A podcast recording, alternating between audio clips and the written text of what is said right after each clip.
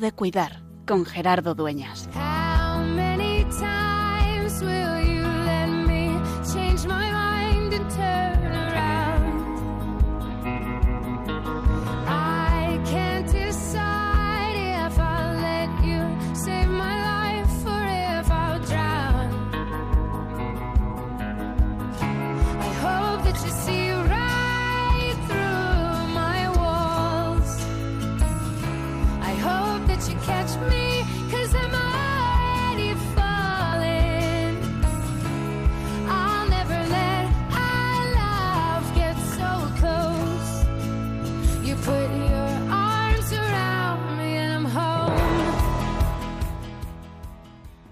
En plena segunda semana de Cuaresma seguimos avanzando en este tiempo, en este camino a la Pascua, en el que queremos vivir cada día más apegados, más apegados a la palabra de Dios, viviendo eh, nuestra vocación también, ¿verdad? Nuestro estilo de vida, nuestra vocación, apegados y descubriendo qué es lo que Dios nos pide, a qué es a lo que nos llama. Con una palabra que acabamos de escuchar en la celebración de la Eucaristía, nos interpela hoy a poner nuestra vida con confianza entre Dios, con esas palabras fuertes del profeta Isaías, aunque vuestros pecados sean rojos como la púrpura, yo los volveré blancos como la nieve, y con esa invitación que resuena tan fuerte al final del Evangelio, o por lo menos a mí, ¿no? como vocación también de, de servidor, que eso es lo que significa la palabra diácono de yo estoy en medio de vosotros como el que sirve, vosotros vivid así, vivid los unos al servicio de los otros. Y eso, llamados en este tiempo de cuaresma de manera especial, siempre, pero en este tiempo de cuaresma de manera especial, llamados a concretarlo en el servicio al hermano.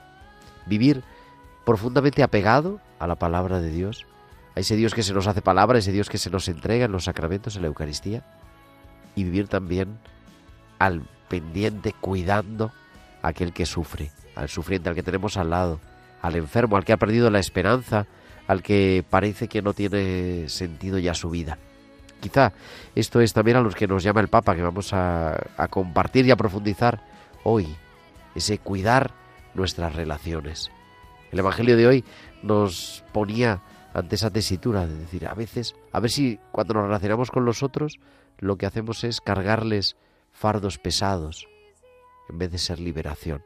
A ver, a ver si les transmitimos nuestros complejos, nuestras aquello que nos apesadumbra, en vez de que sea encuentro con el Padre, liberación profunda, confianza, fe.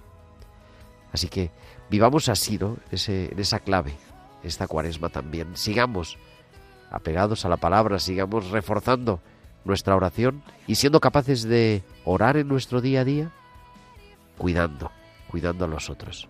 Por eso, una vez más, y como decimos cada martes, y yo creo que podemos decir, si cabe más en este tiempo de cuaresma, que es que siempre sea tiempo de cuidar.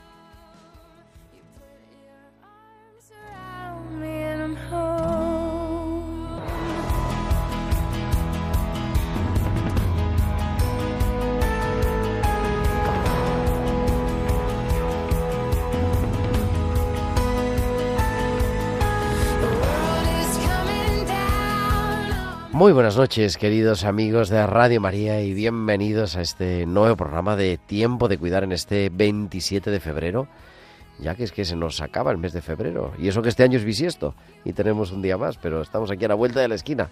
Estamos ya en marzo, casi, casi, casi, en este programa que te acompaña cada martes de 8 a 9 de la noche, de 7 a 8 en Canarias, desde hace ya, con hoy 269 martes. Este es el programa 269 de Tiempo de Cuidar, 269 horas de radio. Son muchas horas, son más de 10 días hablando sin parar. O sea que algo hemos compartido y espero haber puesto un poquito de esperanza en este todavía, todo este año, ¿no? Este 25 aniversario de Radio María que estamos celebrando en este año 2024, con un equipo maravilloso de la producción Tibisay López y Carmen Sánchez, que la tengo aquí a mi derecha. Carmen, buenas noches. Buenas noches, buenas noches a todos.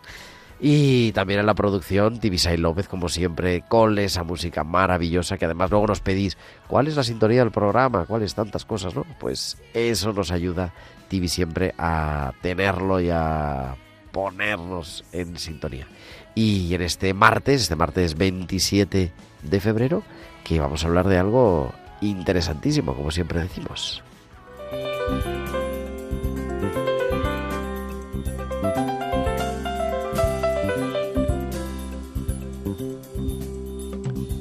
Y es que este mes de febrero, el mes de febrero es un mes muy importante para la Pastoral de la Salud porque hace unos días, un par de semanas, celebramos la Jornada Mundial del Enfermo, el Día de Nuestra Señora de Lourdes, el domingo 11 de febrero, que ha sido este año, y el Papa, con motivo de la Jornada Mundial del Enfermo, saca un mensaje todos los años que se ha publicado hace pues mes un mesecito más o menos y que este año Carmen tiene un título muy sugerente. Muy sugerente. No conviene que el hombre esté solo.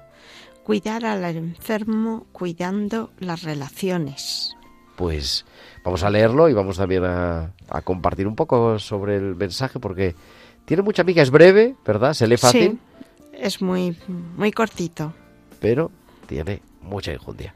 Así que eso es básicamente el centro y como siempre los hospitales con alma, las pinceladas bíblicas y todo lo que nos queráis compartir en este martes 27 de febrero y como siempre esperamos que nos escuchéis pero también que os pongáis en contacto con nosotros con vuestros mensajes en nuestro correo electrónico tiempo de cuidar arroba radiomaria.es tiempo de cuidar arroba radiomaria.es, que nos sigáis también en las redes sociales, en Facebook somos Radio María España y en Twitter, o ahora que se llama X, arroba Radio María Spain, podéis publicar ahí vuestros comentarios con el hashtag almohadilla tiempo de cuidar y además nos podéis enviar vuestros mensajes de WhatsApp o vuestros audios a nuestro número del estudio, al 668-594-383, al 668-594-383 pues ya tenemos todo preparado, vamos a viajar hasta San Sebastián, porque allí, como cada semana, Valcisa nos espera con sus hospitales con alma.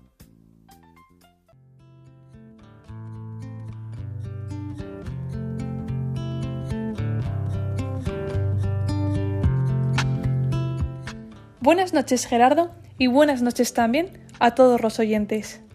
Malviviendo. Estoy cansado de esta situación Tan pronto me encuentro bien como ahora que estoy sentado hablando con vosotros y como ayer a la tarde, como de pronto empiezo a decir cosas sin sentido, no encontrándome en conexión con este mundo. Qué mal lo pasé ayer. Estas son las palabras de desesperación de un paciente.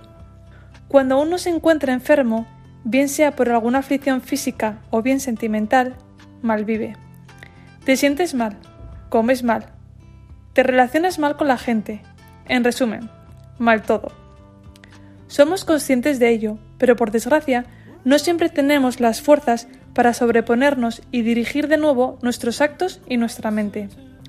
Pasar visita a los enfermos no solo consiste en confirmar que el corazón lata bien, que las piernas no se hinchen o que las heridas estén cicatrizando bien, sino hacer ver a los pacientes que hay una gran diferencia entre ser un enfermo y estar enfermo.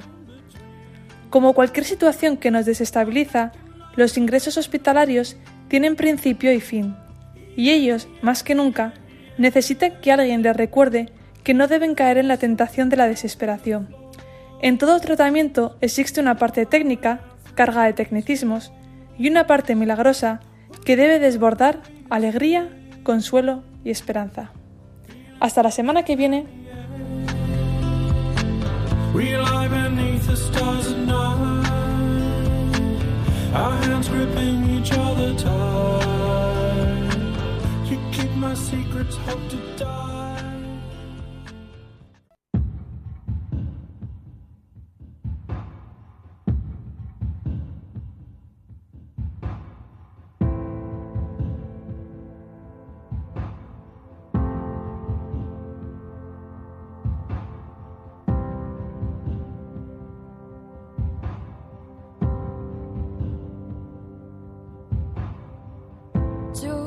Gracia me visitó, sanando mi corazón. Mi casa se iluminó de tu luz. Hablaste a mi corazón, tu voz me dio dirección. Camino al amparo de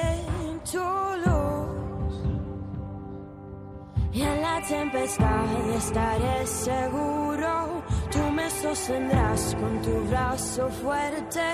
Tú, mi buen pastor, guiarás mis pasos, cuidarás de mí. En la tempestad estaré seguro. Tú me sostendrás con tu brazo fuerte. Tú, mi buen pastor, guiarás mis pasos, cuidarás de mí. Gracia me visitó,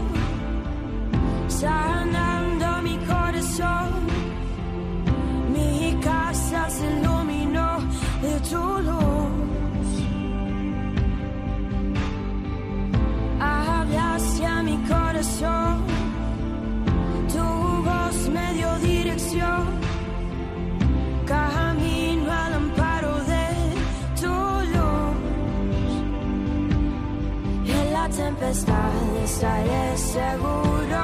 Tú me sostendrás con tu brazo fuerte. Tú, mi buen pastor, guiarás mis pasos, cuidarás de mí. En la tempestad estaré seguro. Y es que muchas veces se hace tempestad, pero tú siempre estás ahí, como nos dice Darian González, este maravilloso tema que nos trae en esta tarde también. Bárbaro Mar para hablar, como decíamos, del mensaje del Santo Padre Francisco para la 32 Jornada Mundial del Enfermo y que vamos a ir leyendo y comentando, Carmen, con un título que recordamos, Carmen, que ¿cómo era el título? No conviene que el hombre esté solo. Cuidar al enfermo cuidando las relaciones. Y es que así comienza, con esas palabras del libro del Génesis, del capítulo segundo del libro del Génesis, comienza este mensaje para esta Jornada Mundial del Enfermo y que ya se nos queda como uno de los textos del Magisterio Ordinario del Papa en la Pastoral de la Salud. No conviene que el hombre esté solo. Desde el principio, Dios, que es amor, creó el ser humano para la comunión, inscribiendo en su ser la dimensión relacional. Así nuestra vida, modelada a imagen de la Trinidad, está llamada a realizarse plenamente en el dinamismo de las relaciones, de la amistad y del amor mutuo. Hemos sido creados para estar juntos, no solos. Y es precisamente porque este proyecto de comunión está inscrito en lo más profundo del corazón del hombre, que la experiencia de abandono y de la soledad nos asusta, es dolorosa e incluso inhumana. Y lo es aún más en tiempos de fragilidad, incertidumbre e inseguridad, provocadas muchas veces por la aparición de alguna enfermedad grave. Pienso, por ejemplo, en cuantos estuvieron terriblemente solos durante la pandemia del COVID-19, en los pacientes que no podían recibir visitas, pero también en los enfermeros, médicos y personal de apoyo, sobrecargados de trabajo y encerrados en las salas de aislamiento. Y obviamente no olvidemos a quienes debieron afrontar solos la hora de la muerte, solo asistidos por el personal sanitario, pero lejos de sus propias familias. Al mismo tiempo, me uno con dolor a la condición de sufrimiento y soledad de quienes a causa de la guerra y sus trágicas consecuencias se encuentran sin apoyo y sin asistencia. La guerra es la más terrible de las enfermedades sociales y son las personas más frágiles las que las pagan al precio más alto. Sin embargo, es necesario subrayar que también en los países que gozan de paz y cuentan con mayores recursos, el tiempo de la vejez y de la enfermedad se vive a menudo en la soledad y a veces incluso en el abandono. Esta triste realidad es consecuencia sobre todo de la cultura del individualismo, que exalta el rendimiento a toda costa y cultiva el mito de la eficiencia, volviéndose indiferente e incluso despiadada cuando las personas ya no tienen la fuerza necesaria para seguir este ritmo. Se convierte entonces en una cultura del descarte, en la que no se considera ya a las personas como un valor primario que hay que respetar y amparar, especialmente si son pobres o discapacitadas, si son si todavía no son útiles, como los no nacidos, o si ya no sirven, como los ancianos.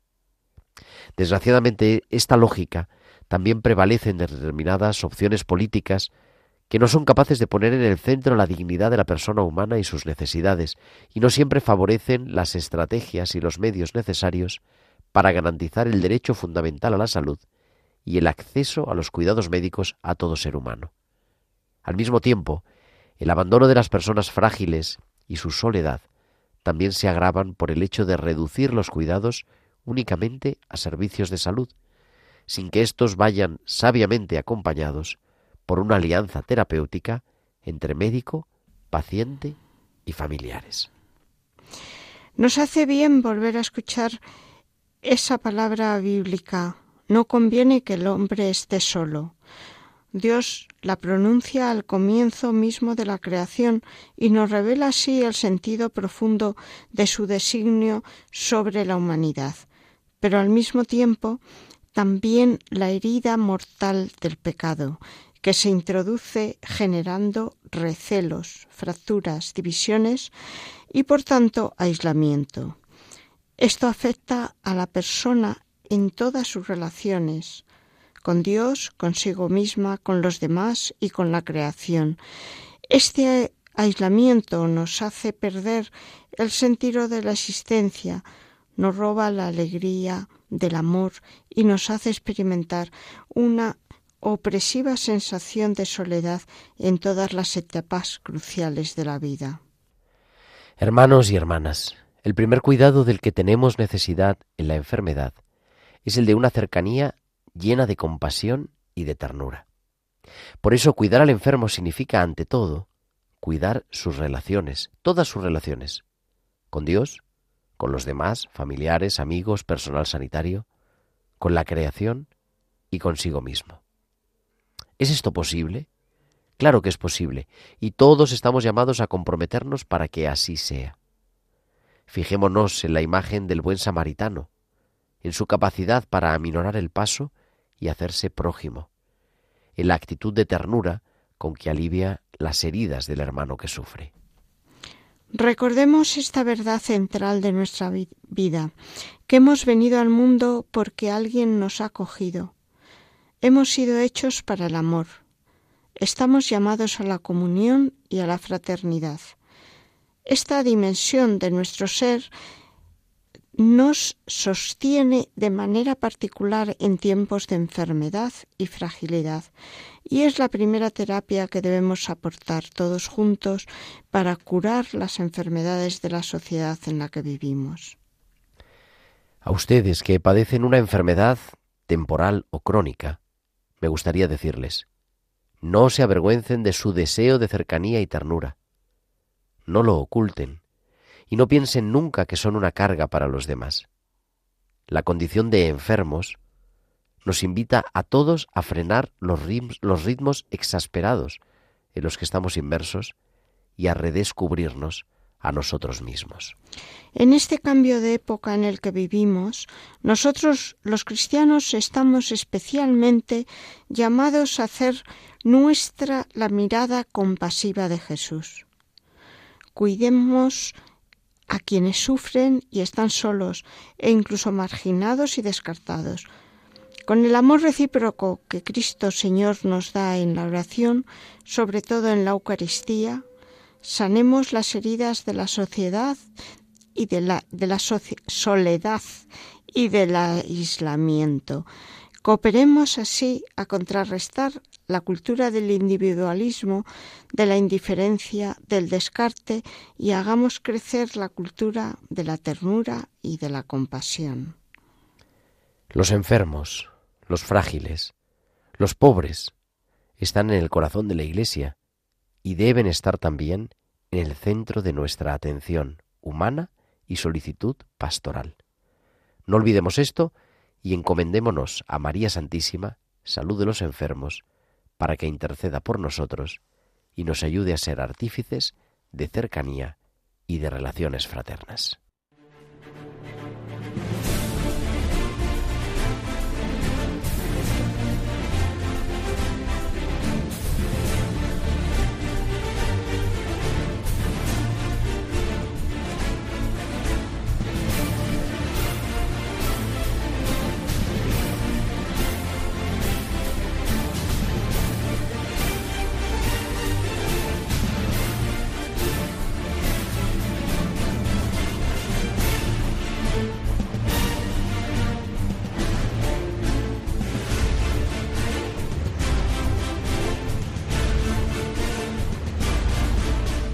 Y continuamos en tiempo de cuidar en Radio María en esta tarde del 27 de febrero. Acabamos de leer la carta, el mensaje del Santo Padre para la Jornada Mundial del Enfermo de este año y entramos ya en tiempo de tertulia con Carmen, que la hemos saludado antes, pero la volvemos a saludar. Carmen Sánchez Carazo, muy buenas noches. Buenas noches.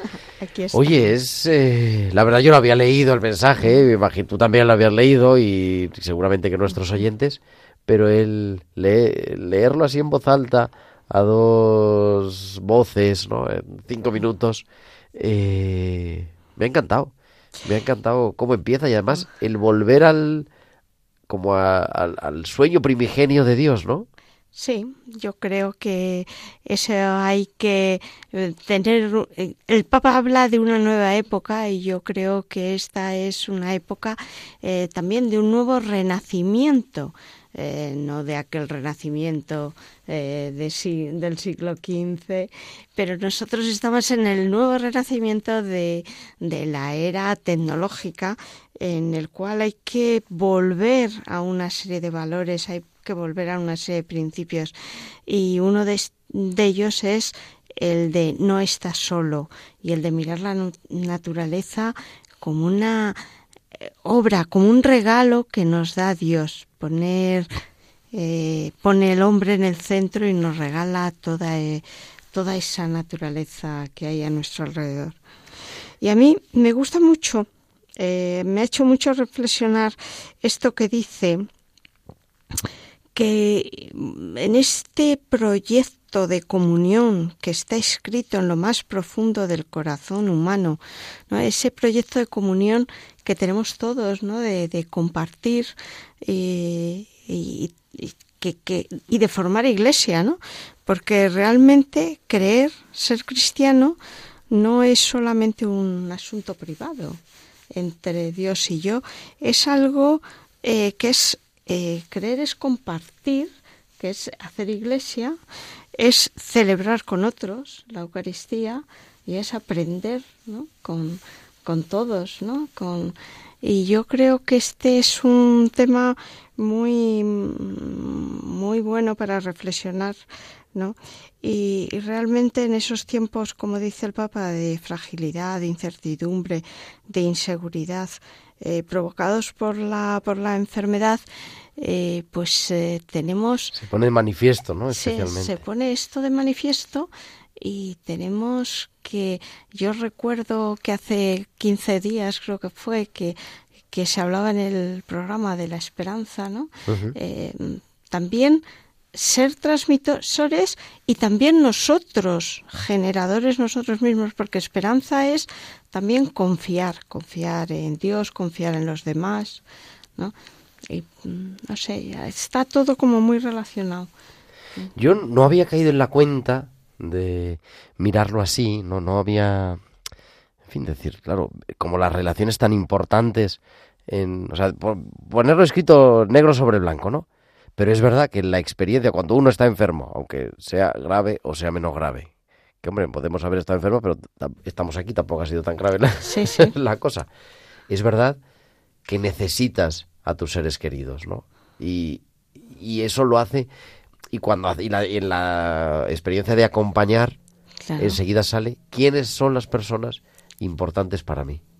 Sí porque incluso se necesita a ciertas personas, no a muchas personas, pero justo a ciertas personas, ¿no? Y, cuando y esas personas son genera- generadoras de esperanza.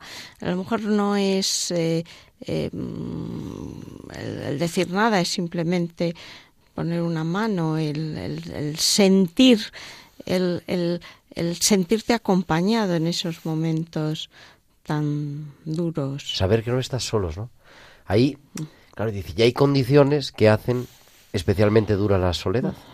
Y la enfermedad es una de ellas. Y no digamos, además hay que vivirlo en aislamiento, ¿no? Hacía referencia al COVID, es verdad que estamos ya, decíamos nosotros fuera de micrófono ya, es que otra vez lo del COVID es, es demasiado, pero, pero es cierto, ¿no? Pero él dice también, a causa de la guerra, a causa de la marginación, lo que hace estar solo a causa de una enfermedad, pues por ejemplo, como hablábamos, ¿no? Eh, hace dos semanas que decías, la enfermedad, lo- los problemas de salud mental tienen una soledad especial, con ese estigma que, que se carga y que no se entiende bien, que no, no entendemos bien qué es lo que está pasando, eso hace que el sufriente sufra más, en realidad, porque tampoco se siente entendido en su sufrimiento. Claro, es que además cuando, cuando estamos mal psicológicamente, cuando nuestras neuronas están mal, pues una de las características es que mm, es incapaz de, de, de relacionarse, es incapaz de tener voluntad de salir de uno mismo, ¿no? Y, y entonces el sufrimiento de la soledad se hace mucho más hondo eh, por, por, suyo de la, de la propia enfermedad, ¿no?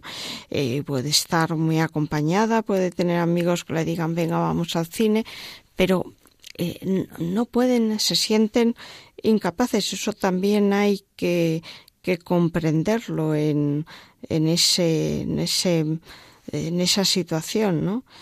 Y realmente este, este cuidado, este cuidado que se ha de tener a las personas tan frágiles, pues eh, yo creo que es mm, el, el acompañar, el estar ahí.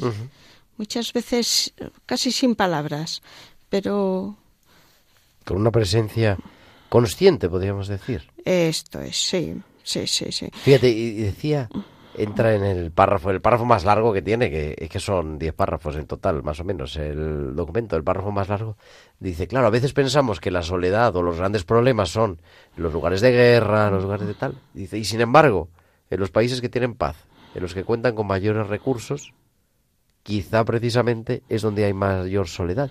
Yo me acuerdo, y no, no sé qué opinas, yo creo que no lo hemos comentado, pero ha- hace años tuvimos una reunión con los coordinadores de Pastoral de la Salud de las diferentes zonas de Madrid y vinieron algunos de la sierra, de los pueblos, porque Madrid también, la diócesis de Madrid también tiene pueblos. Y nosotros, desde nuestra superioridad de la ciudad, así digo, entre comillas, ¿no? Decíamos, oye, no, pero es que hay que estar claro, porque la gente en los pueblos está muy sola. Y me acuerdo que algunos que venían de allí decían, bueno, es verdad, el pueblo a lo mejor tiene 100 habitantes en invierno, pero la gente no está sola, porque si la vecina de enfrente no sube la persiana ese día, le vas a tocar a la puerta que le ha pasado, ¿no? Y sin embargo, en los bloques que tú vives en un bloque de 20 pisos o casi Sí, casi, de 18.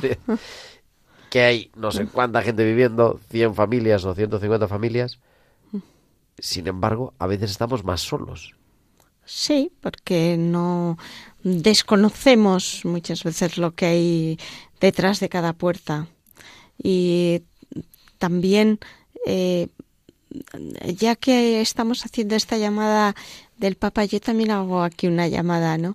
Eh, hay que eh, dejarse, eh, hay que dejar abrir la puerta porque también hay mucha soledad, porque hay personas que pues no, no quieren salvaguardar tanto su intimidad que al final se van quedando solas. Por miedo a veces, ¿no? También. miedo, De que es verdad que llega no sé quién y te es una estafa, no sé qué. Pero Claro. pero claro, se va uno aislando, aislando, aislando. Ya no sabes quién vive enfrente. Ya si el de casa es alquilada, no digamos, porque un claro. año hay uno, a los dos años cambian. tal. Y se van debilitando esas redes y eso al final causa enfermedad. Sí, sí, eso causa enfermedad.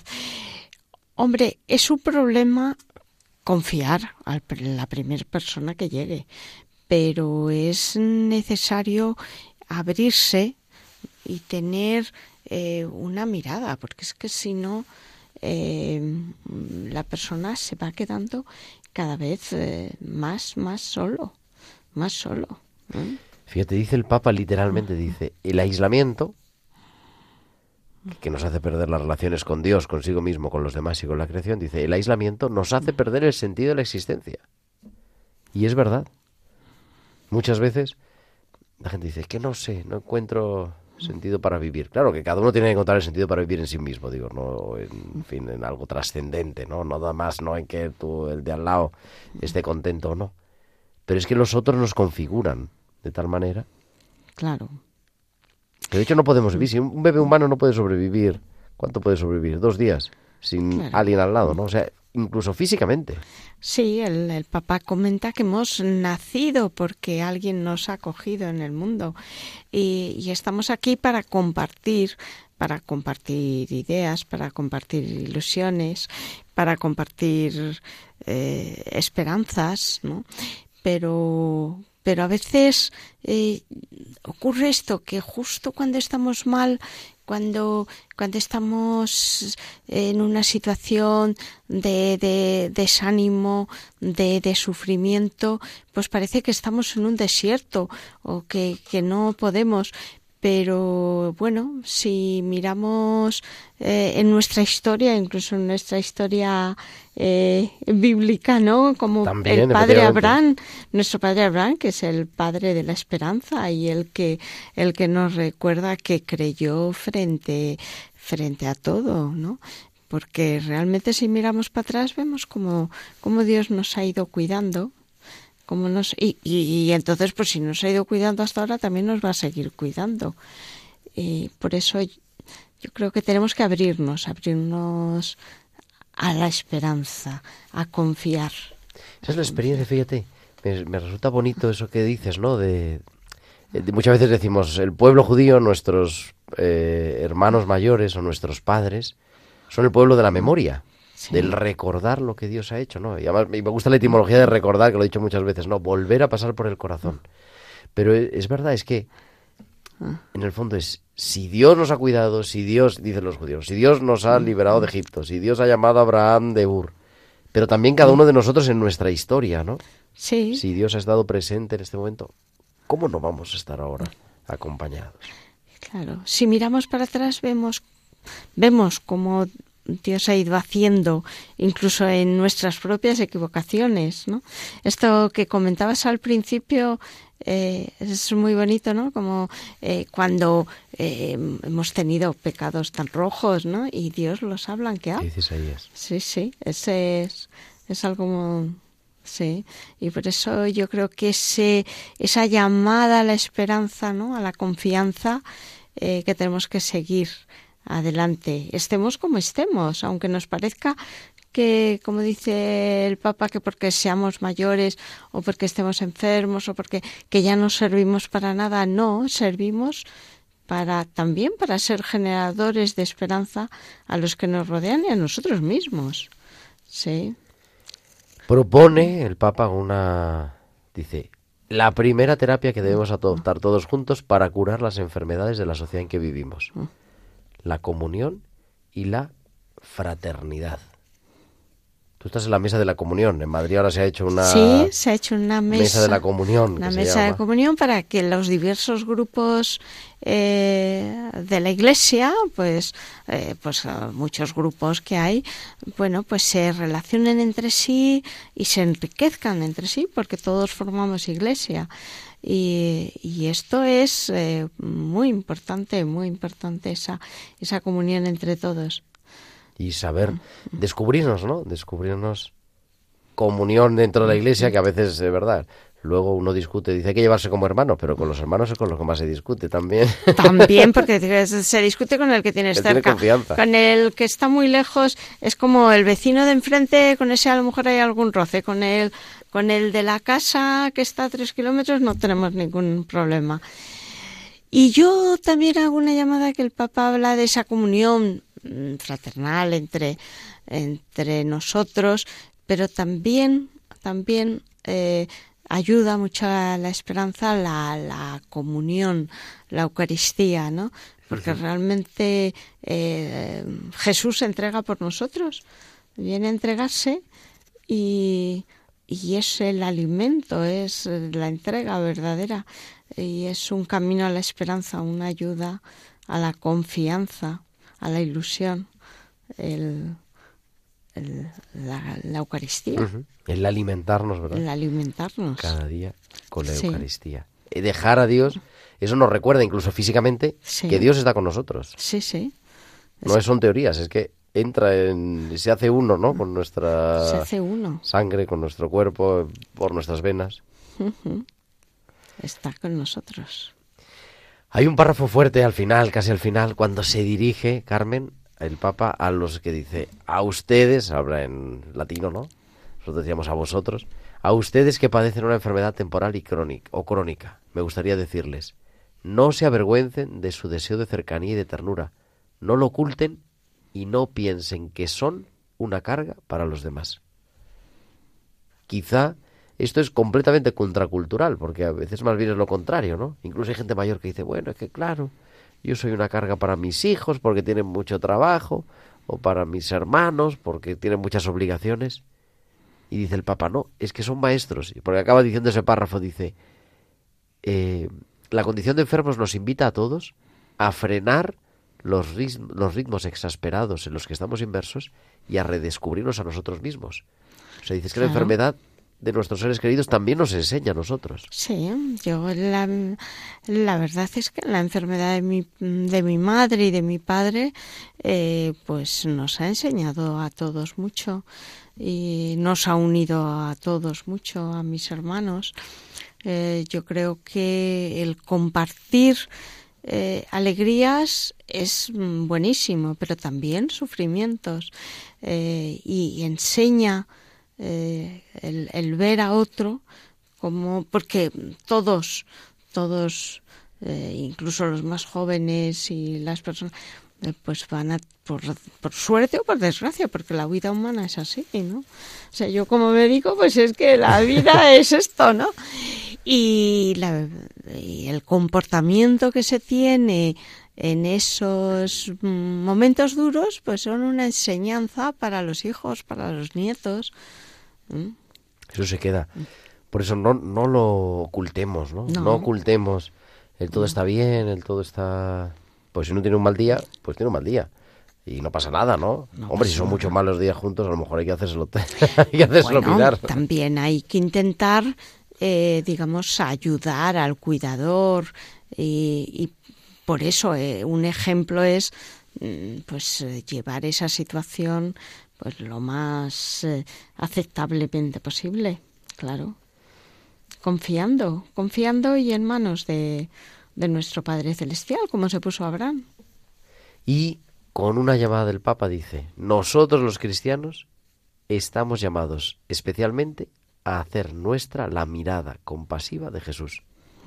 O sea, mirar al sufriente de una manera especial, con compasión.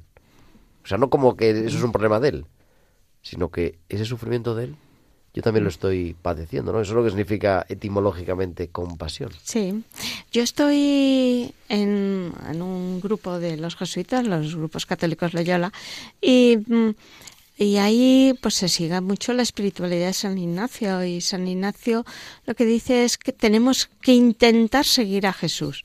Y en ese intentar seguir a Jesús es intentar mirar como miraba Jesús, escuchar como miraba, como escuchaba Jesús eh, hablar como hablaba Jesús, seguirle como, como él hacía.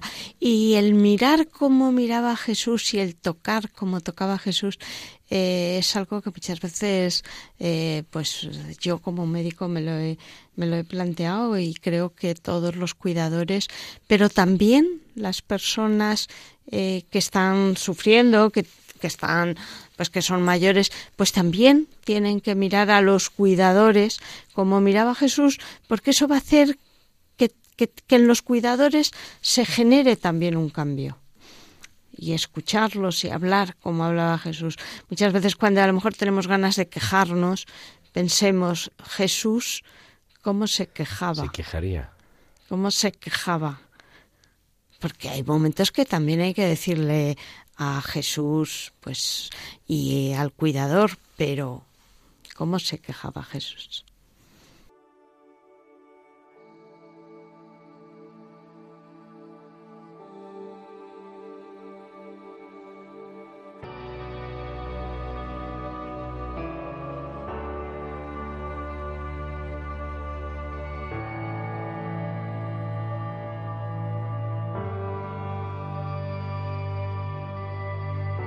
Tu voz me llama a las aguas donde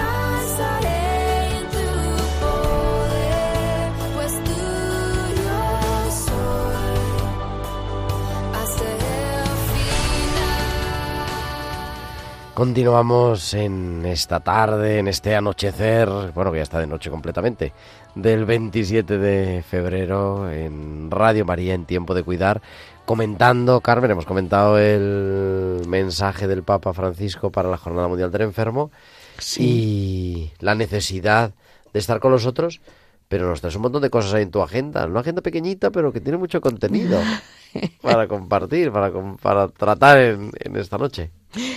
Pues sí, y últimamente eh, en mi agenda está muy presente un curso que estoy haciendo de inteligencia artificial. Eso que nos ha dicho varias veces. Sí. Eh, me parece que esta es una tecnología nueva, pero que está llena de implicaciones éticas. Eh, hace un par de semanas, bueno, en comillas, hubo una charla sobre ética e inteligencia artificial dada por la por la cátedra de Iberdrola que tienen allí en comillas, eh, porque claro, el, el tema es que no todo lo que sale por internet es creíble y que hay que tener, bueno, pues sus cuidados porque cómo se mete toda esa información que luego sale por la inteligencia artificial y cómo se usan todos nuestros datos que sin querer eh, proporcionamos. Vamos, sin querer, y que no te queda otra. Porque dice, aceptar y continuar o rechazar y pagar. Pues yo no continúo. Yo últimamente no continúo. Yo no doy a los cookies. No, es que ahí esa, esa información se puede ver en otros lados. Sí, sí, claro, claro. claro. Se puede ver en otros lados. No hace falta ver toda la información. No, primero que no tenemos tiempo. Y luego Y además, este tiempo, yo este tiempo de cuaresma estoy diciendo, digo, vamos a quitarnos un poquito las redes sociales, vamos a, en fin, la de la radio no, la ra- y de Radio María menos. Pero es verdad, porque necesitamos también, ¿no? Pero ahora que dices de la radio, hace unas semanas fue el día, creo que fue el Día Internacional de la Radio. Y yo por la mañana, cuando puse las noticias, decían en la radio, aquí estamos sin cookies. Y digo, es verdad, es verdad. Es verdad. En la radio no tenemos cookies y tenemos noticias y tenemos información y tenemos reflexión. Y desde luego en Radio María no hay ni publicidad. Es una radio fantástica. Y yo creo que es cierto, yo creo que el tiempo de cuaresma hay que quedarse un poquito a solas con Dios, un poquito más, un poquito más.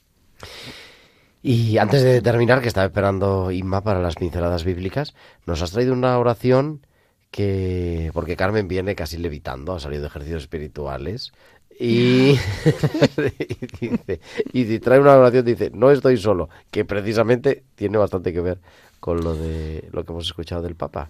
Carmen, lo hacemos juntos para terminar este, Vale. este programa. Vale. No estoy solo. Creer, ser cristiano, no es solo un, un asunto privado, algo entre Dios y yo.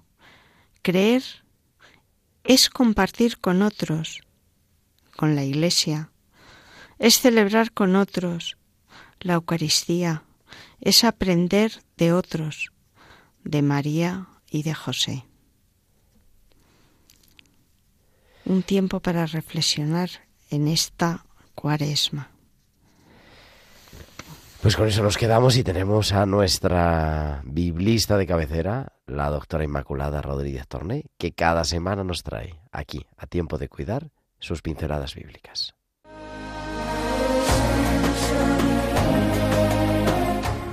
Buenas noches, querido Gerardo y queridos oyentes de Radio María. Veréis, la semana pasada, en un famoso programa de televisión, le preguntaron a la invitada qué pediría si pudiera tener un superpoder. Y ella lo tenía claro, dijo, poder curar. Y añadió, pero curar con las manos, ¿eh? Solo tocando. Bueno, a mí me dejó impresionada y, y claro, enseguida me acordé de Jesús. Ya sabéis que en las pinceladas bíblicas de nuestro programa Tiempo de Cuidar estamos recorriendo las curaciones del Señor. Las estamos repasando despacito para meditarlas y para saborearlas bien. En todos los pasajes hay un gesto que se repite y que nunca falta, y son las manos de Jesús tocando al enfermo. Porque Jesús curaba siempre tocando, imponiendo las manos y acariciando. Querido oyente, te invito a estar atento a este detalle. Cuando escuches, cuando leas uno de estos milagros, fíjate en las manos de Jesús.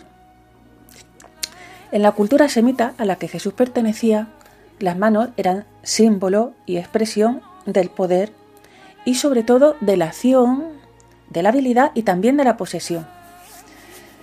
De una manera parecida también en el castellano actual decimos tengo la mano, esta es mi mano, se me ha ido de las manos. También ponerse en las manos de alguien y tener buena mano son expresiones muy simbólicas que van en la misma línea. La mano en la Biblia es signo además de la relación. Y en castellano tenemos echar una mano, tener mano izquierda. Y en la línea de los milagros de curaciones decimos también ser mano de santo. Bien, hay algo muy profundo y nuclear en todo esto. Tocar al otro es comunicarle algo de uno mismo. Es entrar en comunión con él y dejar que me afecte lo suyo. Incluso que me contagie. Que fluya entre los dos una corriente vital. Y después de la experiencia con la pandemia, sabemos bien del peligro que tiene tocar y de lo que, sin embargo, lo necesitamos todos. En la Biblia hay también muchas expresiones que hablan curiosamente de la mano de Dios. Aunque los judíos sabían que es un ser trascendente, se le aplicaban metafóricamente las manos en distintos sentidos. Se dice, por ejemplo, que la mano de Dios hizo el cielo y la tierra, se dice en Isaías. En Génesis, y también en Job y en Jeremías, se dice que el Creador modela con barro igual que lo hace la mano del alfarero. Se habla de la buena mano de Dios, de la sombra de su mano. Se dice curiosamente que su mano se levanta para el juramento en señal de, verdad y, y veracidad. En otras ocasiones sus manos evocan su poderosa protección, como cuando Cogeles dice todo esto viene de la mano de Dios. Porque en las manos de Dios se halla la seguridad. El Salmo 31.6 dice, en tus manos encomiendo mi espíritu, Señor, Dios de verdad. Salmo que nos suena a todos en boca de Jesús en la cruz antes de morir, al final del Evangelio de Lucas. En el Antiguo Testamento, cuando la mano de Dios estaba sobre un profeta, era para tomar posesión de él y para comunicarle el espíritu de visión. Bueno, pues solo quería hacer un breve recorrido por las manos en la cultura de Jesús y en la Biblia aplicadas a Dios para que entendamos mejor el gesto de Jesús de curar con las manos. Seguiremos desgranando sus curaciones. Hoy os invito a detenernos en las manos, en, las de cada uno. Párate un momento y míralas. Observa la sabiduría con la que el Creador las dotó de dedos, de habilidad y de fuerza. Sin ellas no podríamos valernos en la vida.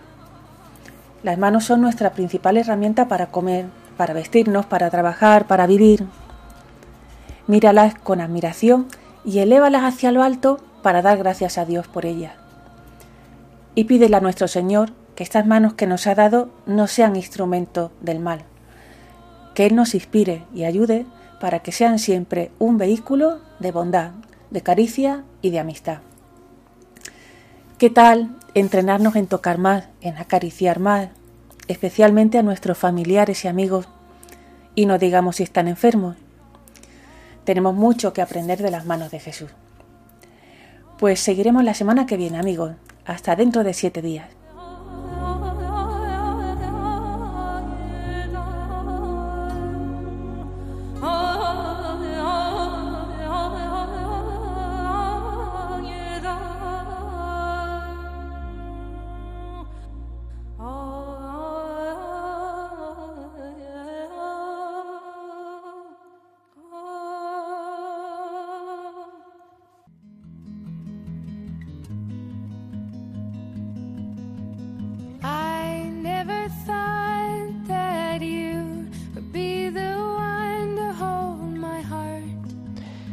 Y esta sintonía nos recuerda que ya tenemos que terminar, pero que volvemos la próxima semana.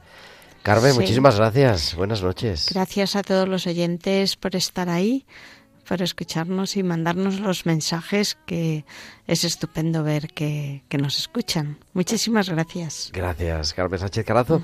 Y muchas gracias a todos vosotros, queridos amigos. Nos volvemos a escuchar aquí de hoy en ocho días, como decía mi abuela, el próximo martes, que será ya 5 de marzo y a las 8 de la tarde, las 7 en Canarias, estaremos aquí otra vez en Radio María en tiempo de cuidar. Que tengáis, que sigáis viviendo una feliz cuaresma, que tengáis una feliz semana. Un abrazo de vuestro amigo el diácono Gerardo Dueñas.